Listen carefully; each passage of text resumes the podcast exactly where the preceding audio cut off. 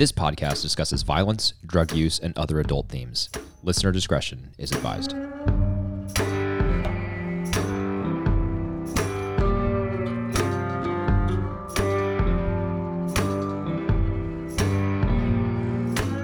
All right, welcome back to yet another episode of Breaking Pod. I'm joined as always by Josh Goldman. We just had a bunch of technical difficulties before we got started here, so we've been staring at each other on the Google Meet screen for a while and not recording. But Josh, you finally figured it out. I did finally figure it out. And honestly, it's so nice that our listeners don't have to deal with any of that. Hopefully they just get a clear, nice audio podcast to listen to and and then they're entertained instead of also staring blankly ahead, wondering what is wrong with my technology today. Exactly. It's always something. Uh, today, Josh, something. we're going to do Cornered, which is uh, maybe not one of the most famous episodes, but certainly has one of the most famous lines in the entire show. And we'll talk about all of that. We will play it for you. Uh, but first, we're going to dive into the two minute summary. Are you ready, Josh? I am ready to go. All right, here's what Wikipedia says about this episode. During an argument over Walt's behavior at dinner the night before, Skyler again pushes Walt to turn himself in. When he angrily lashes out and tells her that he is the one who is a danger to others, she leaves with Holly. Walt tells Jesse that Gus is attempting to drive a wedge between him and Jesse, correctly suspecting that the robbery that Jesse thwarted was a setup. That afternoon, Jesse is again taken from the lab to run a job with Mike. Walt pays three workers at the laundry facility to clean the lab, but when Gus finds out, he has them deported. Later, Walt buys a flashy new car for Walt Jr., but when Skyler comes back, she demands Walt return it, lest he blow their cover story. Jesse proves himself useful to Mike, and Gus tells Jesse that he sees something in him. The end. Josh, what is the grade for this two minute summary? Well, I'm tempted to give it an A because Whoa. they link because they link flashy new car. Oh, I don't know where does that go. I don't know. It, It, it actually even. goes to the Dodge Challenger, the car that he drives.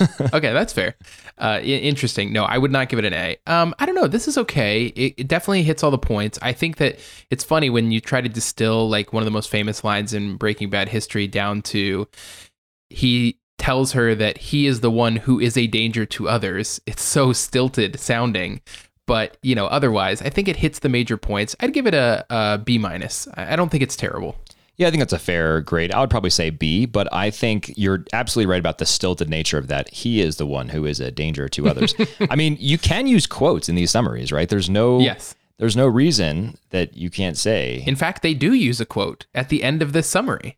That's true. Yeah, sees something in him. Gus Yes. sees something in Jesse. That is yeah. exactly what he says. Yeah, to- so if you're in a to quote Jesse. sees something, why not quote I am the danger or I Yeah. am the one who knocks, exactly. right? I mean, Zach, just aren't to- you scared of me because I am the one who is a danger to others? Yeah, right, exactly. It doesn't quite have the same rhetorical power. I mean, you could just you could just maybe I'll just edit the Wikipedia. I mean, it's it's the it's the encyclopedia that anyone can edit. I can just say exactly. tells her that quote I am the danger. Yeah, that's would be so much better. I mean, Can you imagine though? Bryan upgrade. Cranston, he'd probably deliver. He is the one who is a danger to others pretty well. If he had to deliver that, still I the am the one who am a danger to others. yeah, I can see it. I can see it. yeah, exactly. Wouldn't quite have the power, but he he would at least make it a little more powerful than I just read it in the two minute summary. Right. Right. Exactly. All right. Well, B minus or B, somewhere around there. Let's go on to broader thoughts and themes, Josh, before we play some of the uh, the audio and talk through some of these scenes and moments in writing. So, um, this has one of the most famous lines in the series that we've already talked about, and I think as far as broader thoughts about this, this episode I think is one of the strongest examples that Walt actually is a bad guy. Now, it doesn't necessarily make the case for you that he always was a bad guy. So that sort of enduring question we've talked about, right? Was Walt always a bad guy who became more evil and the evil became more obvious, or was he a good man driven to bad things by circumstances? But I do think, right, if, you contrast Walt in this episode with, for example, Skyler, Skyler is someone who is kind of a pathetic character in several respects. But I think one thing that you wouldn't say about her is that, you know, at the beginning she was obviously evil, right? That's certainly not true with Skyler. But what we do what we do see is is she's now partnering with Walt and you know turning a blind eye or in some cases supporting his illicit criminal and sometimes violent behavior. But you see her not even be able to stomach what Walt does here, right? And I think that's that's significant. Um, and it means something, right? Because Skyler is okay with laundering the money that Walt makes through manufacturing meth. She's okay with buying a car wash uh, and laundering the money through that. But she's not okay when Walt goes on this monologue and says, I am the danger. I am the one who knocks. Um, so so I think that's that's interesting, and I think it's sort of a point in in the favor of the argument that Walt was a bad guy from the beginning, and uh, and is an even worse guy now. You know, rather than just a rather than perhaps like Skyler, a good person who's sort of driven to bad things by circumstances, etc. What do you think about that? Yeah, I th- I think there might be some merit to that. Although I would say that it's clear how the scene progresses that he doesn't start off immediately like ramped up like this. And and so, you know, he doesn't he's not at this constant like level of of evilness from the very beginning. You know, at first he's sort of processing what she's saying and it might just be because he's hungover. I mean, that's the the what he's portraying at the beginning of the scene. But the other thing to point to the fact that that might not be the case is that he then goes to take a shower and after he finishes the shower, he comes out and does seem remorseful. And I don't know if he, you know, what he would have said had Skyler been there, but I do think that he at least what he portrays in his sort of wordless like looking around the house while he's in his towel looking for her he does seem like I maybe overstepped. And then later in the episode we do see when he finally does get to talk to her that you know he seemingly wants to apologize for his outburst. And i think more so it's like the ego and sort of like the the intensity of the moment that allows him to get to the place where he says that I'm the danger, I'm the one who knocks. I think that that is probably more in line with the fact that, you know, then then perhaps that he is just this evil person who has that capability. Yeah, fair enough. Um I also uh, was going to say that I feel bad for the truck guards in this episode. So we saw the oh, one yeah. where Mike is riding and he wins that battle with the guys who are trying to uh, send a message to Gus. But these guys don't fare so well. Uh, just it's sad. It's a pretty gruesome opening scene, actually. Like yeah, suffocating suffocating to death in the back of a semi. Not a good way to go. You can imagine Mike would have, you know, like said to them before, always carry a gas mask, you know? yeah, exactly. Always do something to be prepared. Exactly. You know, it always seems like Mike has exactly what he needs for the moment, whether it's, you know, like a, a, a sandwich. What what kind of cheese does he put on it? Pimento, pimento, pimento yep, cheese sandwich. Exactly.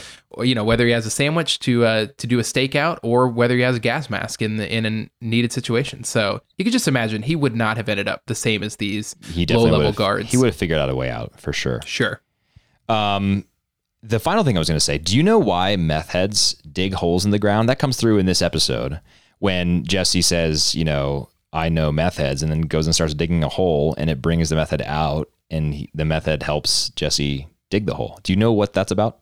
Yeah, I have no idea. Very little, uh, little a real world experience with uh, meth users, but I think what they were going for here is that he, he the the meth user, the meth head that Jesse gets distracted is that that's really what it is. It's a distraction. And so he makes it seem like something is bigger and it's sort of like playing up this narrative for this guy that oh, maybe there's something here. He doesn't have to say anything, but like, you know, the common thing is you're digging for like buried treasure or something. And so maybe this guy strung out on all these drugs thinks maybe there's something in there. And so he just continues to dig. That's that's really the only thing I can come up with there. Yeah, so I did a little bit of uh, half-assed internet research, as the rewatchables would call it, uh, on this question. And I searched something like meth heads digging, and uh, unsurprisingly, or maybe surprisingly, the first three episodes are all about Breaking Bad, and specifically yeah. this episode. So this is not like a this is not a common thing where meth heads just dig holes in the ground. Uh, this is um, this is something kind of unique to this show, but most of the explanations seem to center on how uh, a methamphetamine addiction often results in like restlessness and sort of fidgetiness, mm, and yeah. um, and the people who are addicted need some sort of activity to sort of expend that energy. And digging's a pretty backbreaking, grueling activity. So uh, I think Jesse thought it would be an attractive thing for that reason. Another person suggesting that. Um, uh, obsessive compulsive tendencies or behaviors are kind of a, a, a symptom of addiction, and uh, and just sort of having having a task like that and digging a hole could be attractive to an addict for that reason, etc. But um, it's not totally clear. But there, I thought this was interesting. There's a uh, an article on it's called Tucker's Hole.wordpress.com uh, because of course Tucker is uh, doing the digging here. Um, and this this blog, by the way, is uh, like a it's a deep dive into into Breaking Bad. So there's lots of resources on Tucker's Hole.wordpress.com. but it says that uh, addicts will spend hours dismantling and reassembling electronics like televisions or computers, stripping them down to their bare essentials and then reassembling them without becoming distracted. This was reflected in episode 402, 38 Snub, when an addict at Jesse's party grabs Jesse's Roomba and begins to dismantle it. Later in the episode, we see its destroyed remains on the floor of Jesse's house. I totally missed that. I missed that it, too. But it makes sense. So there you go. so if we were a more analytical podcast, we would have called ourselves Tucker's Hole. Yeah, The Tucker's Hole podcast. I like it. I mean, what a great, what a great. Uh, I'm going to come back to this blog, by the way. This is pretty Yeah. good stuff. Yeah. Um, and there is, by the way, uh, there's an. It it goes on to talk about Better Call Saul episodes. So maybe we should find out who does this and have them on Breaking Pod. Yeah, that would be fun. All right. Um, well, let's go on and talk about best scene, best moment, and best writing. Uh, your best scene, Josh, we will save because that lines up with my best writing nomination, and uh, I'm sure our listeners can guess what it is. My best scene is uh, no audio. There's very brief audio, but I won't even play it here. But it's just Gus and Jesse at the diner. So we talked about this whole Gus father son relationship with Jesse, um, or uh, you know Mike uncle son, Walt father son. I mean Jesse is chronically looking for a father figure. And Mike, I think we compared to as like the nice uncle who Jesse's trying to impress, or the fun uncle, or the cool uncle. And now we have Gus, who has been unapproachable to Jesse. I don't know if Jesse has really said any words to Gus um, in, in many episodes. Uh, Gus certainly wants nothing to do with Jesse. He never did, right? I don't work with meth heads was the whole reason he didn't work with Walt in the beginning. Uh, but now we see Jesse ask Gus, why me? As Gus is leaving the diner. And Gus just says, I like to, I like to think that I um, can see something in people. And I think it's a powerful moment because it's just enough, right? It's like just a tease. It's just enough for Jesse to stay loyal, right? And uh, and and you know, Mike Mike will tell him that you know later that loyalty is what Gus sees in him. But that's exactly I think what Gus is doing here. Now, does Gus actually see something in Jesse? I mean, I don't know. I guess that's a that's a fair question. What what do you think, Josh? Is is this all like manipulative manipulative, or does Gus actually see something? Well, I think what's what's really interesting about it is that you know I I'm glad you brought this scene up because if you contrast it with a scene we see earlier in the episode where Walt confronts Jesse outside of the car wash, he basically posits this theory that Gus is manipulating Jesse. You know, and he's saying he's doing it. He he set this whole thing up. He set up your big savior moment that we saw in the last episode. It, it make it all makes sense now. But the way that Walt frames it is that he ends that conversation with, "It's all about me. It's all about me." And I think that that just completely rubs Jesse the wrong way. Walt totally miscalculates, as we'll see him do at another point in this episode that I'm going to talk about in my best moment. He completely miscalculates the moment. And so instead of making it about Jesse, like, how can we help you? How can we make sure that you're okay? He says, Oh, it all makes sense now. It's all about me. And Jesse just reacts uh, as as you would expect, totally negatively to this. And so later, when they're at the diner and Jesse gets a moment to speak with Gus, and Gus says, I see something in you, or or he says that, you know, to to Mike, or however the I can't remember exactly how it goes down, but you know, he Gus is making it about Jesse. He's aware enough that Jesse needs positive affirmation to stay on his side. And I think that when you contrast those two scenes together, it makes the scene between Gus and Jesse even more powerful. Yeah, I think that's a great point. Um, let's talk about your best moment because this is, as you said, another period or another point in the episode in which Walt just grievously miscalculates in a completely unnecessary way that has devastating consequences for the people who get caught up in it. So, what's your best moment, Josh? Yeah. So my best moment in in this episode is Walt at one point decides to, um, you know, Jesse is not there to help him, you know, clean up after the meth cook, and so he somehow convinces three of the laundry women, people working in the laundromat, to come down and clean with him, and then. Uh, unfortunately, it has unintended consequences. So we'll hear a little bit of that exchange after the cleaning is finished. Vengan conmigo. Nosotros vamos a terminar nuestro trabajo. ahora. Wait a minute, where are you taking me? Come on, Tyrus, what are you doing? I'm putting them on a bus. Why? What bus? And that takes them back to Honduras? Hey, wait a second. Wait a minute. This was my idea. Don't punish them. You tell Gus to blame me, not them. He does. Yeah, so I love that. I love that Walt thinks that he's sticking it to Gus, you know, by like, I'm going to find a way around, you know, cleaning all by myself. Yeah. And when he says, you know, blame blame me, not them. He says and Tyrus says he does. I just love that because it's another example of Walt's hubris in that he just cannot see consequences of his actions. And I just think that that it, it's so powerful to show that you know the devastating effects of of someone who really can't get enough of themselves and, and, really can't sort of see past their master plan. I mean, it's just a smaller example of Walt thinking that he knows better than everybody else. Right, I totally agree. And if you go back to the point in which he has these Honduran uh, immigrants in the lab cleaning for him, it's not as if it was just really too gigantic of a job for him to possibly do on his own. I mean, he sits there, makes them work, doesn't pay them much for it relative to what he's being paid for a day's work. And he just sits there and drinks his coffee and then basically toasts his coffee mug up to the camera as if to basically say F you to Gus. And so you're right. I mean, this is a man who's just totally operating without any regard for how his actions have consequences for other people. And at a certain point, after we see this behavior time and time again from Walt, we have to ask ourselves, when does it end? Like, when is enough enough? And when does he learn? Um, and, and he just doesn't. I mean, my best moment is, I think, showing a similar side of Walt's character and that's when he gets the car wash from Bogdan. Now, granted, Bogdan has not been kind to Walt at all, so I do understand a little bit of the frustration on Walt's part and the need for revenge. But there's this totally unnecessary sequence where Bogdan is insisting that the car wash is sold as is, right? He's not going to be on the hook for any repairs that need to be made, etc. But that also means that all the merchandise, all the things on the wall, uh, all of that goes with the car wash that Walt and Skyler have bought.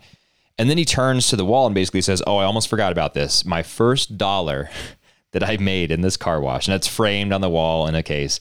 And Bogdan takes it off the wall and is about to take it home, and Walt is not having it.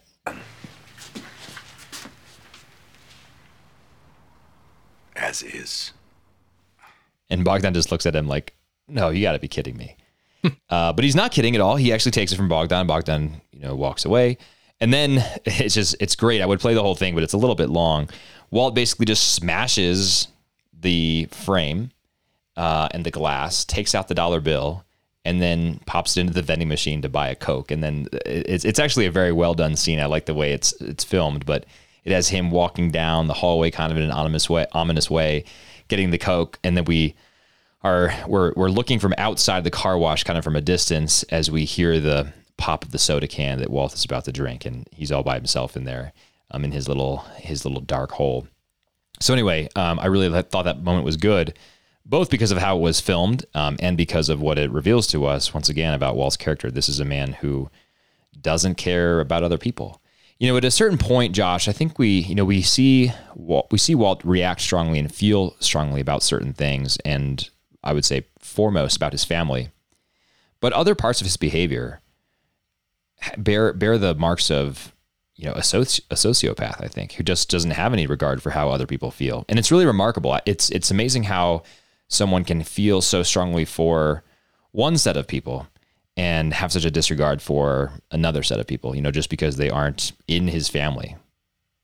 Yeah I, I was actually while you were talking about that scene i actually thought of another point that, that i don't think we really talked about but you know i was thinking like you know, sometimes when you do something that's that's not good, as we Catholics would call it, a sin, um, uh, sometimes there is with certain things there is some sort of like immediate gratification. But but once that sets in and you realize that you've done something that's morally wrong or, or not right, you start to feel like a weight come over you that you, that, uh, that wasn't what I was supposed to be doing. And so his reaction to Bogdan, you know, sort of callously taking the dollar from him, smashing it, buying a Coke, you know, might have in the moment for Walt felt very powerful, very good. But you have to imagine that like two minutes later, what what is that feeling? I mean, it's probably hollow. And so my thought is part part of what Walt is going through, I think, is he has an addiction and he has an addiction to power. And it's not so indifferent from what Jesse's going through with his addiction to drugs. Because if you think about it, Jesse continues to return to his drug using life because he's trying to feel something. And when he's not on the drugs, he starts to have to confront real life. I think Walt is similar in the way that he continues to try to make these powerful statements, you know, buying the car for for Walt Jr., smashing the the dollar bill and buying a Coke. You know, there are different levels of things here, but I think ultimately it comes down to like being addicted to this feeling of needing to feel powerful, needing to feel in control. Yeah, I think you're absolutely right. And we did talk about this a little bit in, I think, season two, when Walt was ostensibly out of the meth business, right? And he was trying to sort of live life at home again, but but it wasn't quite doing it for him. It wasn't satisfying him. It wasn't scratching the itch.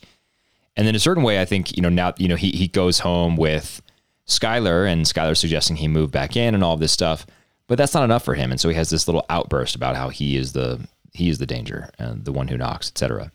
Um, so I think you're absolutely right. It is, it, it, you know, the the the non criminal life for him now sort of rings hollow and doesn't doesn't scratch the itch. But of course, then when he's in the midst of it, he's also totally miserable because that brings with it a whole other host of problems. And and it is, I think you're right to point out that there is a there's a corollary between like just the the moral life, right? How often these bad things that we can do hold such allure for us in the moment, and it's not satisfying to be to to be good all the time, to be a goody two shoes. But then as soon as you like taste the forbidden fruit, um, it's not very uh, satisfying at all, right? Yeah. And you just want more of it, but realize like there's not there's nothing here for me. Yeah. But unfortunately, the nature of addiction is you just get stuck in that cycle. And I, I think your addiction point's also spot on because we didn't talk about this, but in the diner before Gus shows up, when Jesse's in there with Mike, he has the shakes, and he has the shakes because of his addiction, and he's you know a few days a few days sober, but basically he needs a hit, and um, and so I think that does sort of underscore the parallel parallel sequences here. All right, let's go on to best writing, Josh. Before we go on to the one where I nominated it for best writing, you nominated it for best scene. Let's do your best writing nom. So this is at the end of the episode, and I'm just going to play it for us right here. I just worry that he'll blame you for this. Oh, he will.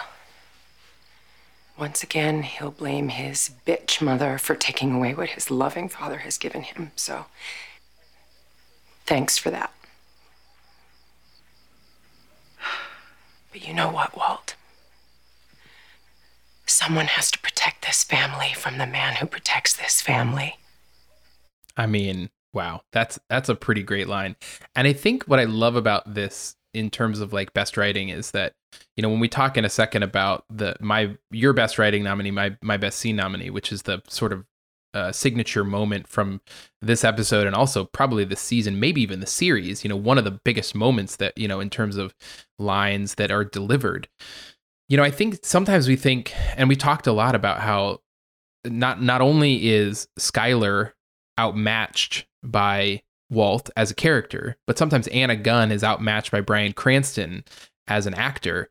But this scene is similar to you know IFT, others, other other scene, other episodes that we've talked about. This is another moment where Anna Gunn as an actor and Skyler as a character really just meets Walt exactly on his level, and it's so powerful to listen to. I just love like I, lo- I love like that last line someone needs to protect this family from the man who protects his family like that is such a statement of like you are you know earlier in the episode that we're going to talk about in a second he's talking about how he's uh, he people need to be afraid of him. He's the dangerous person.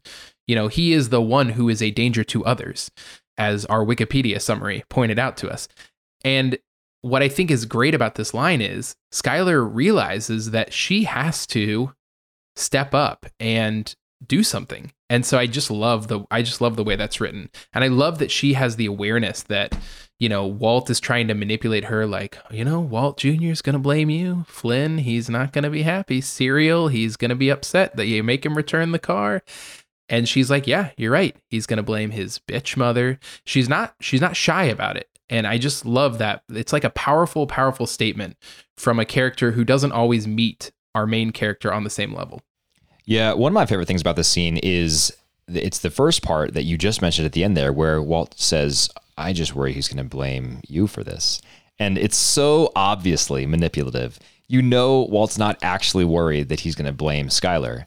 Walt's just trying to get Skyler to be afraid that he will blame her, and then she'll backtrack and say, "Well, I'll let him keep the car because I don't want him to blame me, etc." I mean, it's so obvious, but this is again another example, and this happens so many times. In fact, in the next scene that we're going to talk about, it's the same thing. Walt says things to Skyler, around Skyler, in the vicinity of Skyler, in which he's not aware. He, he just miscalculates the effects that the, the the thing will have, right? And so we've talked about it before where one of Walt's tells is just to like become talkative and stuff. It's because he lacks awareness. You know, the, the irony is that Bryan Cranston's an amazing actor. Walter White is not a good actor, right? and so Walter yeah. White does not know how to act appropriately, what to say, you know, in, in certain sequences, et cetera. Um, and, and this, it just comes through strongly there as well, because the, that's the, that's probably the worst thing he could have possibly said there. And it made Skyler very unhappy um, and that was that was it was no bueno. And this is of course following the sequence that we're about to talk about. So my best writing nomination, your best scene nomination, is this: I am the danger. I am the one who knocks. Who is it you think you see? Do you know how much I make a year? I mean, even if I told you, you wouldn't believe it. Do you know what would happen if I suddenly decided to stop going into work? A business big enough that it could be listed on the NASDAQ goes belly up. Disappears. It ceases to exist without me. No, you clearly don't know who you're talking to, so let me clue you in. I am not in danger, Skyler. I am the danger. A guy opens his door and gets shot, and you think that of me? No. I am the one who knocks. So there it is, Josh. I am the one who knocks. I, you know, in retrospect, I think I probably should have nominated this as my best scene as opposed to writing because I like the fact that it's it. it I mean, it is very good writing for sure, but I like the fact that this scene does not take place in a moment that you would think it would, or I should say, this dialogue does not play take place in a scene in which you think it would. Right? Normally, you think like the iconic, sort of dramatic, cataclysmic moments of a show are where you have high drama, high tension, etc. In this case, right, these two just woke up. They're kind of getting back together, we think, perhaps. Not totally sure what's going on there, but I think they had a romantic evening the previous night and they're getting up now. And so you think like everything's hunky dory, all is good. And then out of nowhere, basically, comes this claim I am the danger, I am the one who knocks and it's super scary. And it's scary for Skyler too, I think, who who does it and again does a great job playing that and just being shocked like where is this coming from? This is not the man that I used to know. And that's a that's a a really well done sequence there, I think. Yeah, I, I really like that it takes place in in their bedroom. And I think too there might be something, you know, more subtle, you know, thematically there that you know, Walt has never been someone who has been violent towards Skyler. but if you think about domestic violence, always typically takes place in the home. And so you're not sure. You're not sure if he's going to like lash out physically towards her, and, and certainly emotionally and and verbally, he's he's being abusive here. And so I think that that you know instead of taking place in sort of sort of a, a high tension, high um, you know high whatever moment, you know it takes place in this place that's supposed to be safe, and it's not for Skyler. And I think too that the interesting thing here, the reason that I picked it as my best scene, and you touched on a little bit, is just that the writing is amazing. So I certainly can't fault you for picking it for best writing. But the delivery by Bryan Cranston, but also the reaction, as you mentioned, by Anna Gunn playing Skyler. it's just really it plays really well together.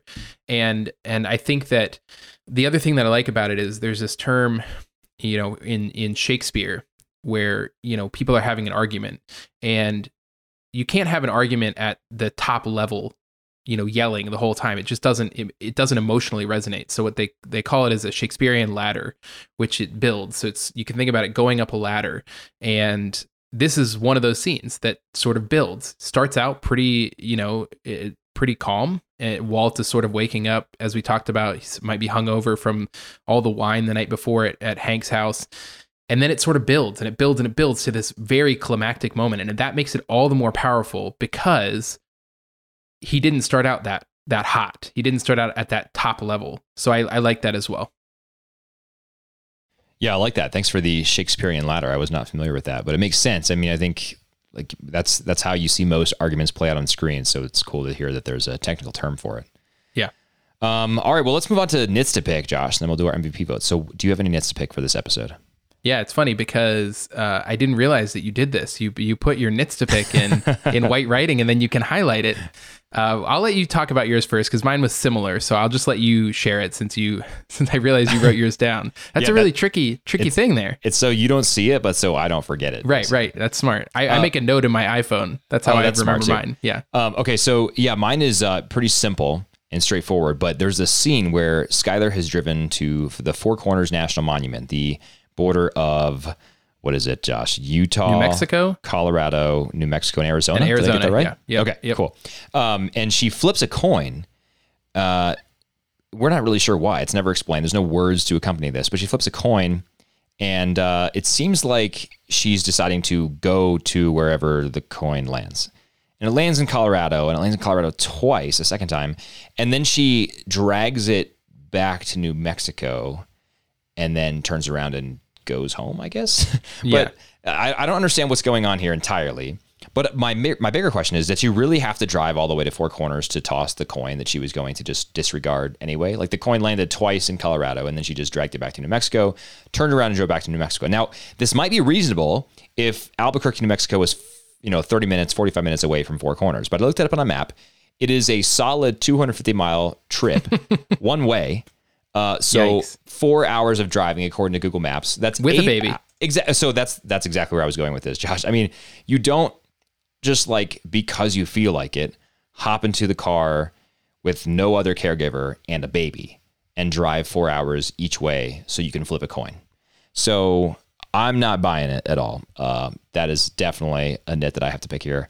Not understanding what is going through Skyler's head here, and it, it is not believable to me in the slightest.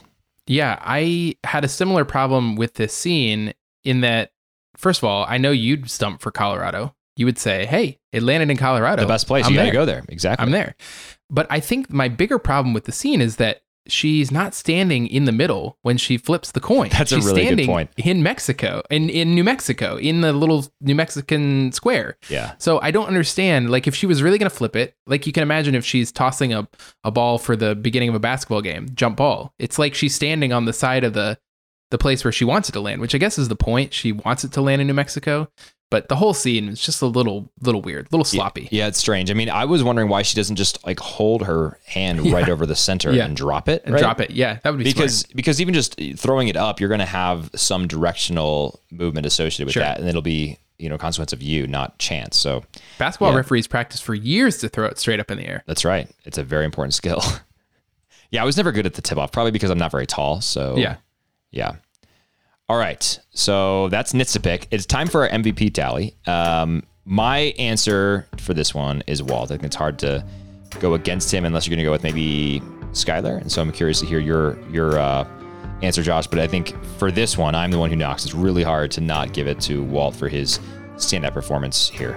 Yeah, I, I'm gonna give it to Walt as well. I I think that there is a case to be made, you know, were you not to have that big monologue from Walt at the beginning for Skyler, but you know, also her scene doesn't really make much sense unless you've had that first scene anyway. So Yeah, good point. Uh, I think that Walt certainly deserves the MVP, which puts him ahead by one one vote. That's right. 19 total votes for Walt, 18 for Jesse. It is a neck and neck race as they continue to trade back and forth. But I have a feeling, Josh, next week things might change uh, on who's ahead there because there's some there's some good stuff coming up from our pal Jesse. That's right. All right. Well, thanks for listening to another episode of Breaking Pod. Let us know what you think. Let us know what, what we missed. Weigh in on the conversation. Breaking Pod at vernacularpodcast.com. And until next time, I'm Zach. And I'm Josh. Have a great week.